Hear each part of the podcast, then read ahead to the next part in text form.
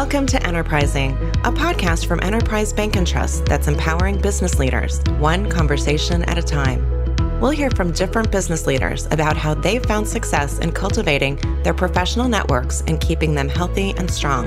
I'm your host, Alana Mueller, an entrepreneurial executive leader whose primary focus is to connect, inspire, and empower community. We at Enterprise Bank and Trust thank you for tuning in to another episode. Listeners. Welcome back to Enterprising Podcast. So great to have you here. It is also great to have our wonderful guest today, Janet McHard. Janet is the founding partner of the McHard Firm. She's also an award winning speaker and longtime faculty member for Association of Certified Fraud Examiners. The McHard Firm specializes in forensic accounting, fraud prevention, and accounting reconstruction. Together with her partners and staff, Janet conducts forensic and investigative accounting in matters concerning alleged white collar crimes, embezzlements, employee theft, and other disputed accounting issues. Janet, welcome to Enterprising Podcast. Well, thank you so much. I'm very happy to be here today. It was it, it was very sweet for you guys to invite me to join you.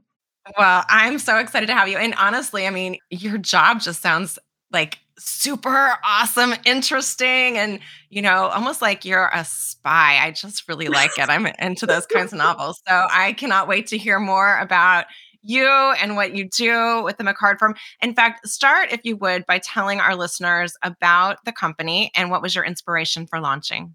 Wow. Like so many people who become entrepreneurs, well, and I don't know, maybe it's the other way around, but I find it surprising when people refer to me as an entrepreneur because that's not why I started the company. I had no desire to found anything. That wasn't my goal. My goal was to create for me the best job on the planet, and I couldn't find it anywhere, so I made it. I had been working in a traditional accounting firm, and it wasn't, I was doing work that I liked, but nobody there really understood how my job was different, how my focus was different than everybody else. And I finally came to the conclusion that the only way I could make it work would be to be my own boss. And so I founded the company in the spring of 2009 off my kitchen table. It was just me. My joke back then was that if the firm got any smaller, I'd have to lose weight. I love that actually. yeah it was that little. It's gotten a little bit bigger, and it, depending on the year you ask about, some years it's much bigger, some years it's not much bigger. But even when I took my partner in with me, she and I are both life partners and business partners. We are together all the time. All the time. all the time. And when I brought her into the business, we sat down and like tried to figure out what we wanted it to look like for us, both on a professional and personal level. And we realized we didn't want a big business. We didn't want to grow so much that we were no longer doing the work that we loved.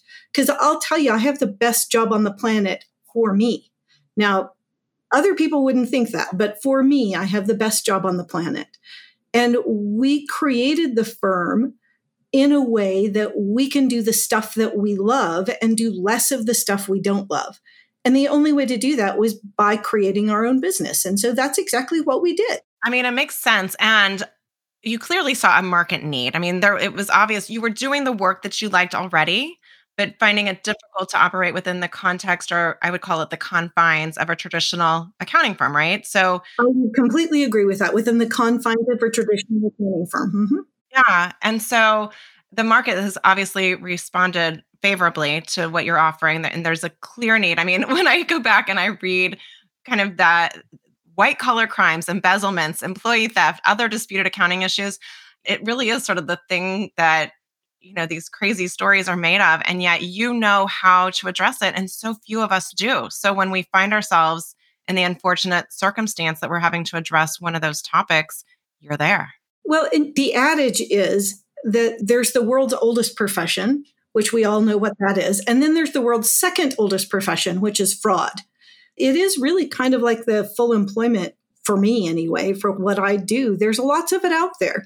And over the years, what I've realized, and I think many people have realized, but there's a lot more fraud out there than actually gets investigated. Mm, I'm sure that's true all you have to do is open a news feed on the internet and you see yet one more example of fraud we focus on small to mid-sized businesses. So we're not going to do investigations in SEC companies. You know, there's an ongoing SEC investigation in the news right now having to do with Bed Bath and Beyond.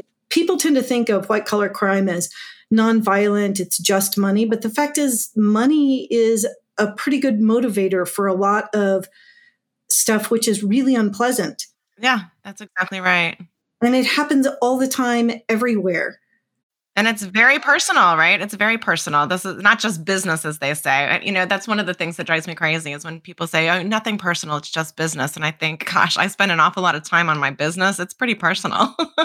Precisely. And, you know, as a small business owner, if someone steals from you, it feels like a personal attack. It feels like a violation. It's a violation.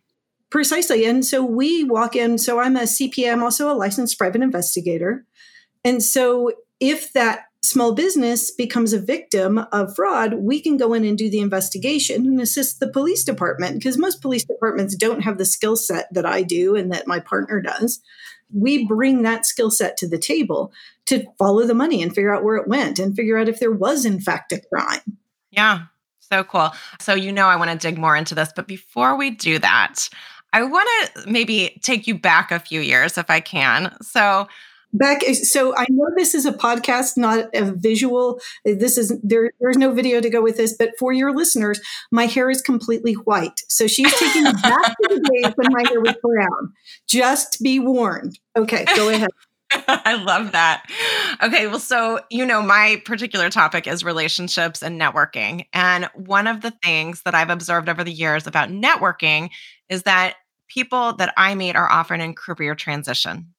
Mm-hmm. And so I know that you actually did not begin as a CPA. In fact, my understanding is that you began as an artist That's and correct. then became an, a forensic accountant. So I would say on the surface, the two seem rather different, but I suspect that some of the skills you mastered as an artist also played a role in you switching careers and going into accounting. So, with that, can you talk about that move and how you were able to leverage your previous experience to successfully set yourself on this new path? I can. It's circuitous. I'll just fair warning, it's circuitous. My undergraduate degree is in dance. So I was a performing artist. Yeah. So it's not just art. I didn't know that part. mm-hmm, yeah, it's dance. So my bachelor's degree is in dance. And I was a performing artist starting at I don't know, call it 12, 13. Before that, I was, I took piano lessons. I kind of sucked at it, but I took piano lessons. But, and guitar for that matter. Wow, where did that memory come from? anyway, so I was a dancer in high school and I performed professionally as a dancer in high school. And I knew I was going to college because that was expected in my family, but I didn't know what else to do. So I went to college as a dancer, thinking I would get a degree that I could use to go teach people to dance what I realized not very far into that was that you didn't actually make a living at dance.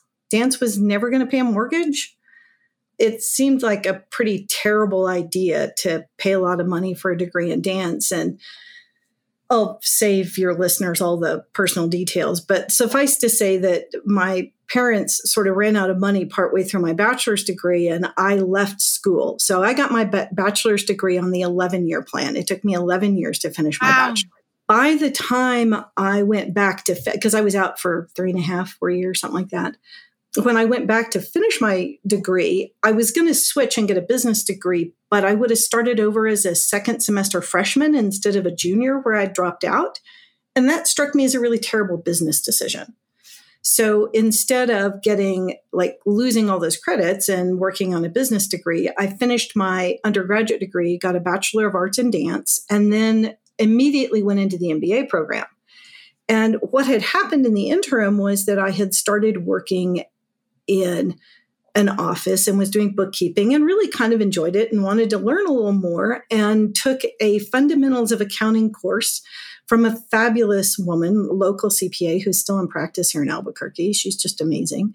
She was a great teacher and I loved it. I loved accounting. It had all the, and this is your question. This is the answer to your question.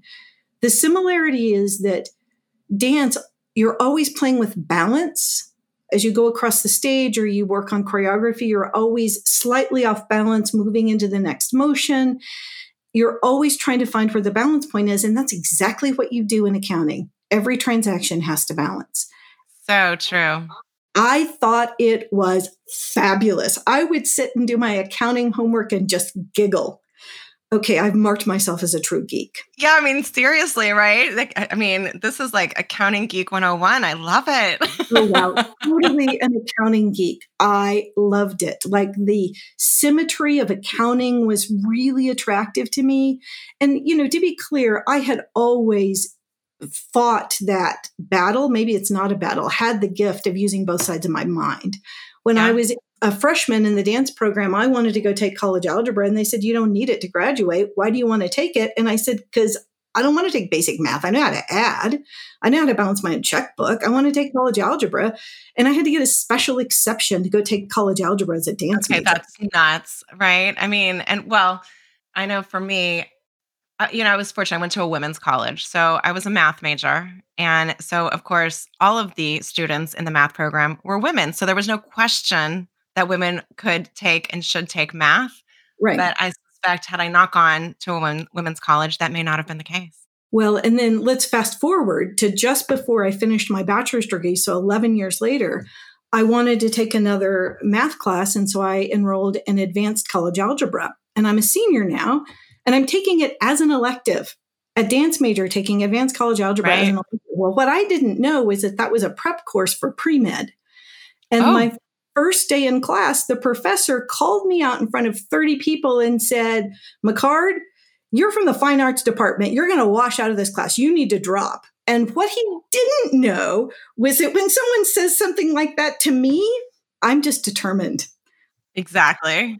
Out of the 32 people who started that class, there were only five of us who finished, all women. And I had the second best grade in the class. I ended up with a B plus. Love it. He was forced to apologize to me Good. Oh, but like, don't humiliate me like that in public because, honey, it is not going to go well. Right. You want to see stubborn? Right. I can do stubborn. I love it. I love that you did that. And I, I mean, the thing that I think is so interesting, I mean, you talk about the beauty and the symmetry and kind of the balance, the equilibrium.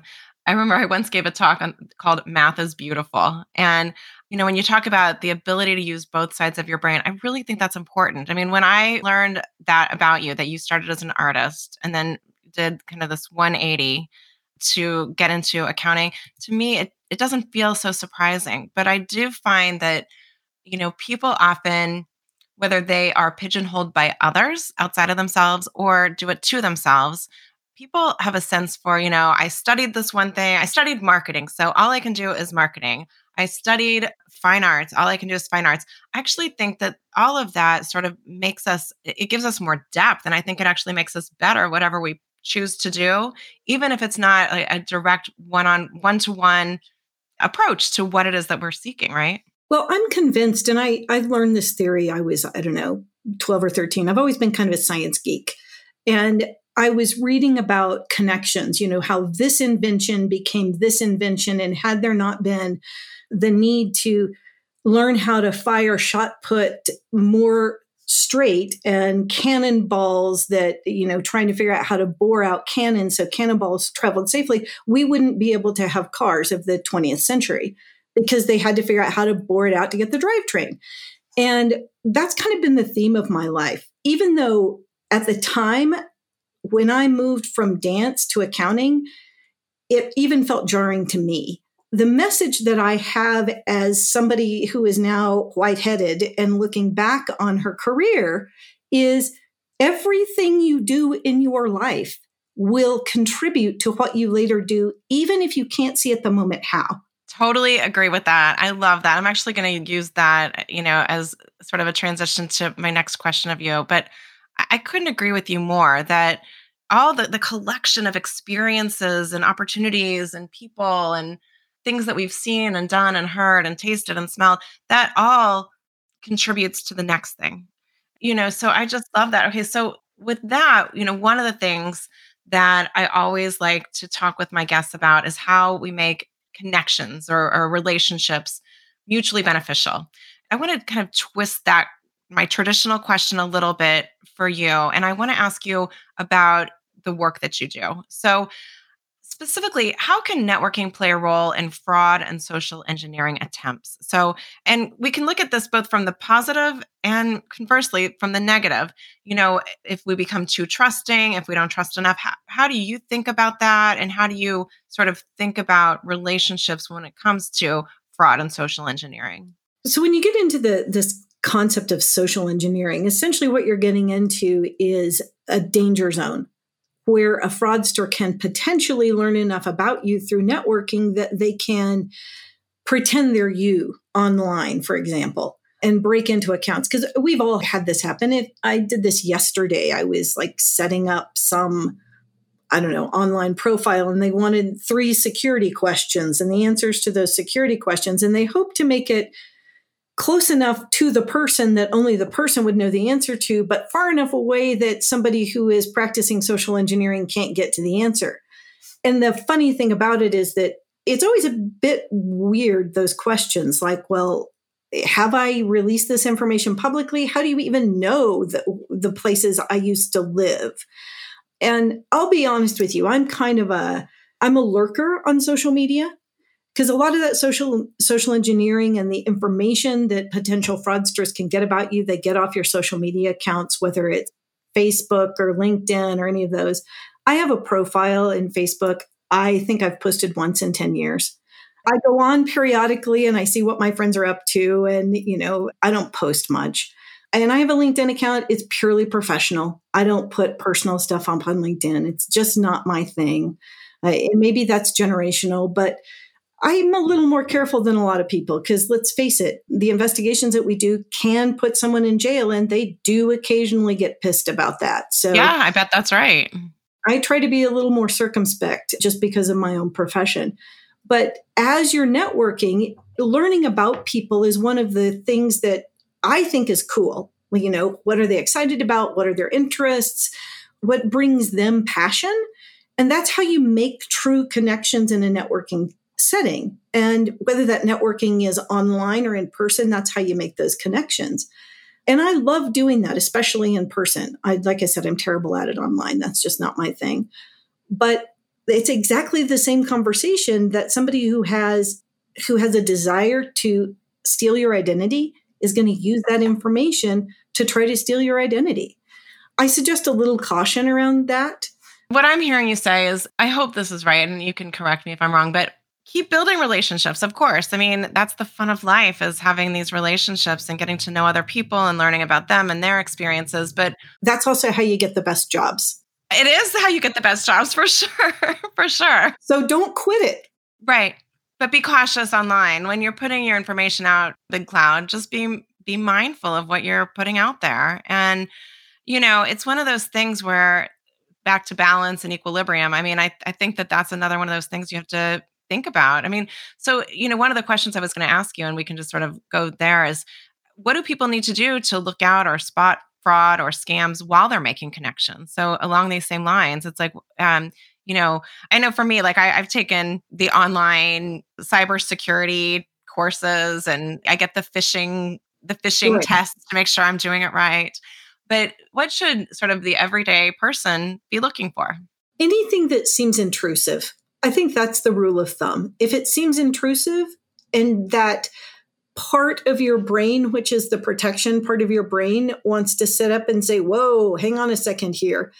I would suggest at that point that you take a step back in that networking connection and maybe ask around, see if everybody knows that person, if this is someone new to the environment, be a little more cautious. You know, it, particularly if it's a online connection, I'm really careful about somebody I don't know who's asking information from me through a LinkedIn message or an email. I'm very, very careful about that. I would rather insult somebody, and that's what you have to be able to do. You have to be willing to insult somebody or not be polite to them and say no or walk away or not yeah. reply if it's an email or some other kind of electronic messaging, you have to just be willing to not respond because any response sometimes is too much. Is enough, right? Enough for some for something to happen. Well, so so for you, how do you actively manage your own network? What do you do to build relationships and and to market yourself? Like I've sort of referenced a couple of times, I'm kind of old school. I do have a LinkedIn profile.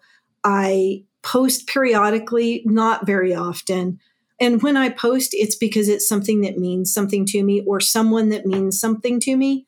I am a real believer that fewer really quality connections is better than many low quality connections. So I concentrate on the, I mean, the fact is it's more than this, but the few dozen people that I know can make a difference in my life and they can make a difference in my life, that's where I'm going to spend most of my energy.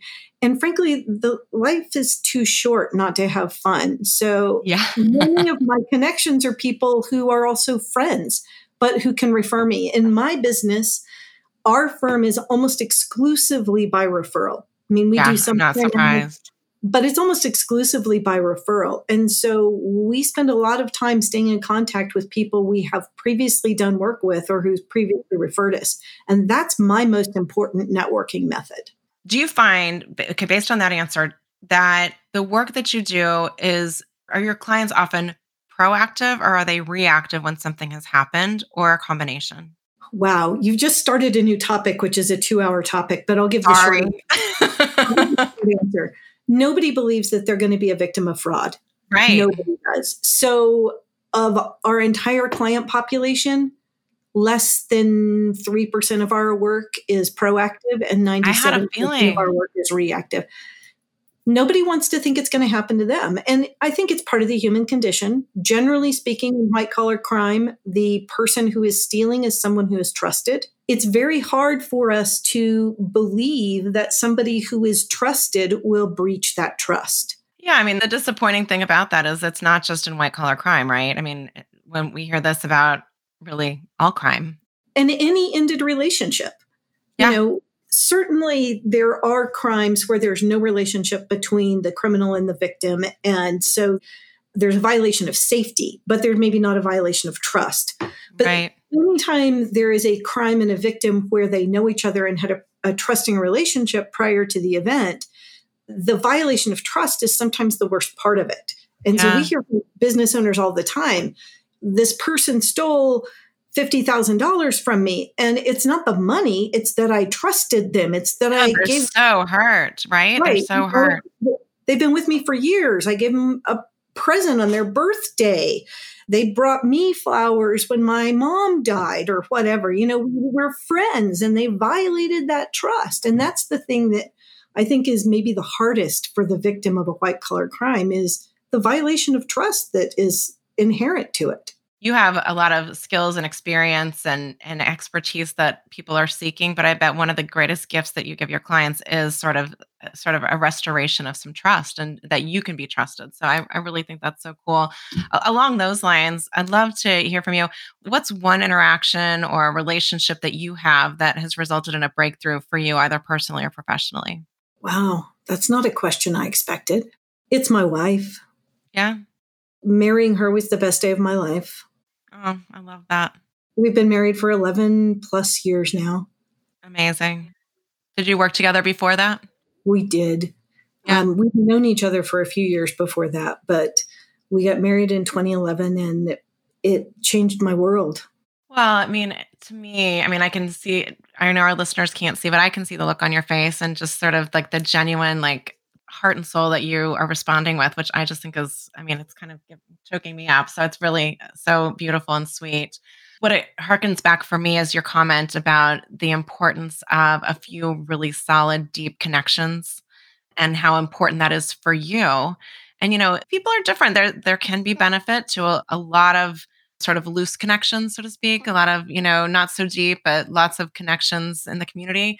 But, you know, there's no replacement for those really deep, solid, trusting people in your life. I mean, it's kind of that friend who says, You're my person, whether it's a business relationship, a friendship, a romantic relationship.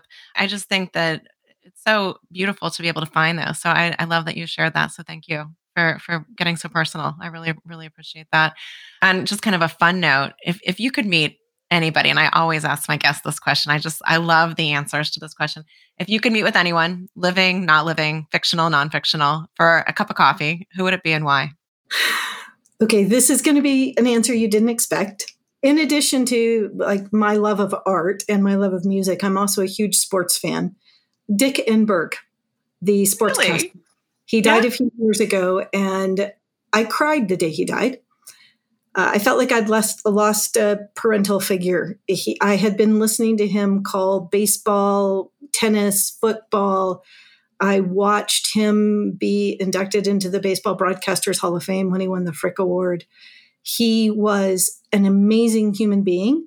And he was, in my view, the best sportscaster ever. And watching baseball to me is my balm. It's Love it it's how I relax, it's how I calm down. I go into depression when the baseball season's over. And I always looked forward to Dick is going to be back, you know, spring training coming. And then he retired. And I thought, okay, well, he'll fill in occasionally. And then he suddenly died. And if I had one person I could sit down with a cup of coffee and just to have a 30 minute conversation with, it would probably be Dick Enberg. Okay, that is one of the best responses ever. I love it. Thank you for that. Thank you for that. It has been just like the most sincere pleasure talking with you. I, I think we could probably go on for another few hours. I have lots of oh, more questions. Totally so if you, if you want to me back, I'd be happy. I love that. I love that. In the meantime, tell our listeners where they can go to learn more about you and more about the McHard firm. Our website is www.themchardfirm.com. And it's Mac like McDonald's, hard like hard as a rock. So just come Love to the it. website, and if you negotiate around a little bit, you can find my V card that has all my contact information in it. So cool. Jana McHard, thank you so much for being with us on Enterprising Podcast. Thank you so much. Thanks for joining us this week on Enterprising. Be sure to visit our website, enterprisebank.com slash podcast to subscribe so you'll never miss an episode. If you found value in today's program, please consider leaving a review on Apple Podcasts or telling a friend about us. Enterprising, powering business leaders, one conversation at a time. The views expressed by Enterprising presenters or guests are those of the presenter or guest, and not necessarily of Enterprise Bank and Trust or its affiliates. All content of this podcast and any related materials are for informational purposes only. Enterprise Bank and Trust does not make any warranty, express or implied, including warranties of merchantability and fitness for a particular purpose, and specifically disclaims any legal liability or responsibility for the accuracy, completeness, or usefulness of any information presented. Enterprise Bank and Trust is not under any obligation to update or correct any information provided in this podcast. All statements and opinions are subject to change without notice.